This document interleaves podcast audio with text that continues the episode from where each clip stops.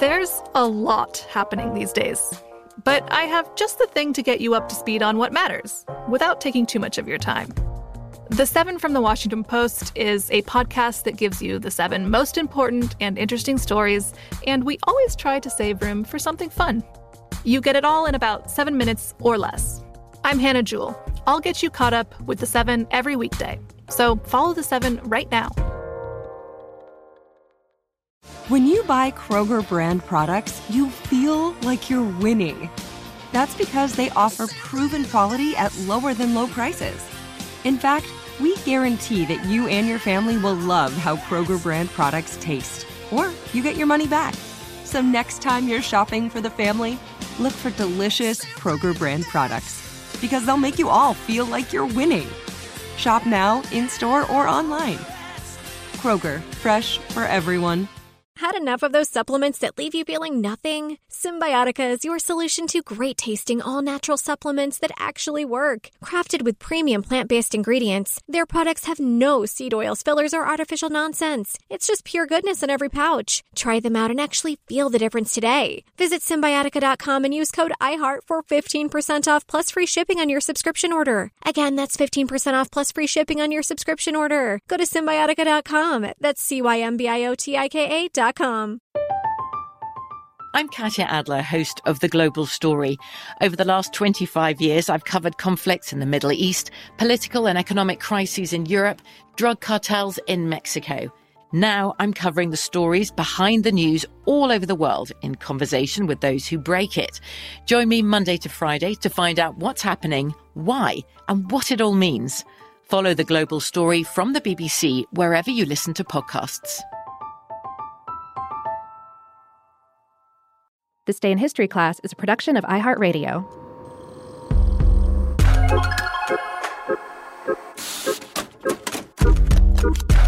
Hello and welcome to This Day in History class, a show that demystifies history one day at a time. I'm Gabe Luzier, and today we're exploring the life and death of William Henry Harrison, the man with the briefest tenure in U.S. presidential history, whose true cause of death remains the subject of dispute.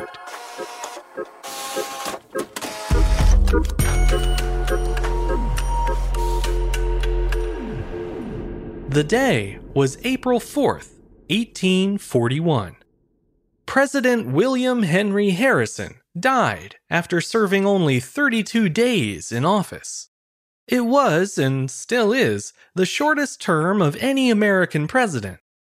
Harrison's official cause of death was listed as pneumonia of the lower lobe of the right lung, complicated by congestion of the liver. However, Thomas Miller, the doctor who wrote that explanation, wasn't convinced of its accuracy himself. He went on to say that the illness wasn't a pure case of pneumonia, and that there were, quote, innumerable questions as to the nature of the attack. It took nearly two centuries, but modern scholars now think they may have finally found the answers. Harrison was the first US president to die in office, but he was also the last president to have been born as a British subject prior to the American Revolution. He was born on February 9, 1773, at Berkeley Plantation in Virginia. He was the seventh child of a prominent political family and grew up with all wants provided. In 1791, he began studying medicine at a college in Richmond but before the end of the year, he abandoned his degree and joined the army instead. Over the next decade, Harrison made a name for himself during the Indian Wars of the Northwest Territories, so much so that in 1801 he was appointed governor of that sizable region. This eventually led him to open conflict with Tecumseh, the area's leading Native American chief, after Harrison and his settlers began encroaching on land belonging to the Shawnee. The bitter dispute culminated in the Battle of Tippecanoe, when Harrison and about 950 U.S. troops overwhelmed and decimated a Native American camp while Tecumseh was away recruiting allies. This brutal attack alongside the Tippecanoe River quickly became the talk of the nation Not everyone agreed with Harrison's actions, but many did. His fans took to calling him Tippecanoe, and Harrison would later capitalize on the nickname during his run for president. He and his Whig Party running mate, John Tyler, coined the campaign slogan Tippecanoe and Tyler too. After gaining even more notoriety during the War of 1812, Harrison was elected as a senator for Ohio. He then served as the ambassador to Colombia before finally launching his bid for the presidency in 1840. Harrison and Tyler's campaign was quite a shock to the political establishment of the era. Prior to Harrison, presidential candidates had never actively campaigned for themselves, viewing self promotion as undignified. However, Harrison and Tyler had no such misgivings. While the incumbent president, Martin Van Buren, sat cooped up in the White House, his opponents set to work convincing voters that Harrison was a man of the people. In public, he portrayed himself as a tough as nails frontiersman, despite the fact that he came from a pretty posh Virginian family. His campaign took out ads showing what was supposedly his own log cabin, along with a big barrel of hard cider right out front. The ads billed Harrison as the log cabin and hard cider candidate, a man who lived and drank just like a regular guy, or in other words, someone you could have a beer with. To really sell this idea, Harrison and Tyler started holding giant rallies in town after town, sometimes with as many as 60,000 people in attendance. At the events, supporters took part in log rolling competitions, and Harrison himself handed out free hard cider in custom log cabin shaped bottles. Subtle or not, the plan worked perfectly, and Harrison easily beat out Van Buren to become the ninth president of the United States. Harrison took the oath of office on March 4, 1841, a bitterly cold and extremely wet winter day. I mention the weather because, for a long time, many historians believe that's what ultimately led to Harrison's death. And when you look at the details, that story seems to fit. Harrison was 68 years old at the time, the oldest first term president until Ronald Reagan in 1981. Despite both his age and the bad weather, Harrison made a series of reckless decisions that day, probably to prove that he really was as tough as his campaign had claimed. For starters, he insisted on riding to the ceremony on horseback rather than inside a covered carriage. He also refused to wear a coat, hat, or gloves when delivering his inaugural address. This was a crucial misstep, as Harrison also insisted on giving the longest inaugural speech in US history. It spanned 8,445 words and took him nearly two hours to deliver. When it was finally over, Harrison rode through the streets of Washington in the inaugural parade. Then he stood in a three hour receiving line at the White House, shaking hands with guests, many of whom were likely still soaking wet.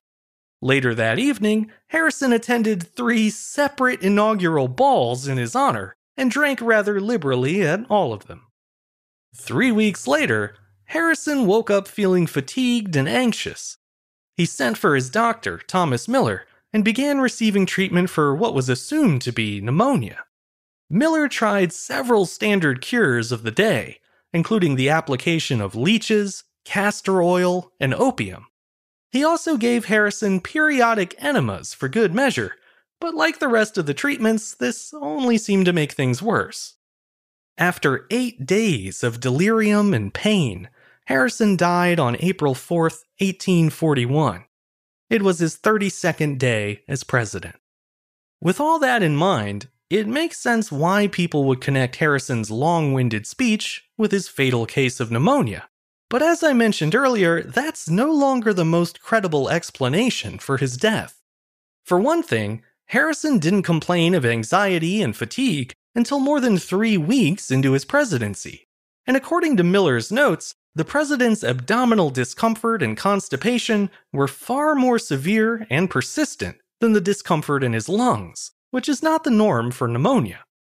So if it wasn't pneumonia that killed him, what did? The current thinking is that the real culprit may have been typhoid fever, a bacterial disease spread through contaminated food and water. In President Harrison's case, he likely came in contact with the deadly bacteria through the White House's water supply. In the 1840s, there was no sewer system in Washington, D.C. Instead, all the sewage in the city had to be rounded up each day and then hauled away to a nearby marsh to be dumped. For obvious reasons, this work was confined to the evening hours once the sun had gone down. And for that reason, the uh, cargo became known as night soil. In an example of poor planning, the night soil marsh was located just seven blocks upstream from where the White House drew its water. The kind of gastrointestinal sickness that Harrison went through is commonly linked to at least two different bacteria that would have been found there. This has led researchers to theorize that bacteria had seeped into drinking water, causing Harrison's severe illness and his eventual death. As for why only Harrison himself would be affected by the water, it's believed that his chronic dyspepsia made him more susceptible to the tainted water. But also, Harrison wasn't the only one affected. Both James Polk and Zachary Taylor also dealt with gastroenteritis while living in the White House, with Taylor even dying in office, just like Harrison. Harrison's untimely death created a sudden power vacuum in Washington. At the time, there were no rules in place for presidential succession. No one had ever died in office before, and the Constitution was mute on the matter. The practice of the vice president assuming the role wasn't formally adopted until the passage of the 25th Amendment in the 1960s. So in 1841, the country was in uncharted territory, and Vice President John Tyler decided to take advantage of that uncertainty. Rather than wait for Congress and the Supreme Court to figure out a solution, Tyler got a district judge to swear him in as president right in his hotel room just two days after Harrison's demise. So, effectively, John Tyler made himself president, though you could argue that the 25th Amendment later vindicated his actions, even if that was 124 years later. I'm Gabe Luzier, and hopefully, you now know a little more about history today than you did yesterday. You can learn even more about history by following us on Twitter, Facebook, and Instagram at TDIHC Show. And if you have any comments or suggestions, you can always send them my way at thisday at iHeartMedia.com. Thanks to Chandler Mayes for producing the show, and thank you for listening. I'll see you back here again tomorrow for another day in history class.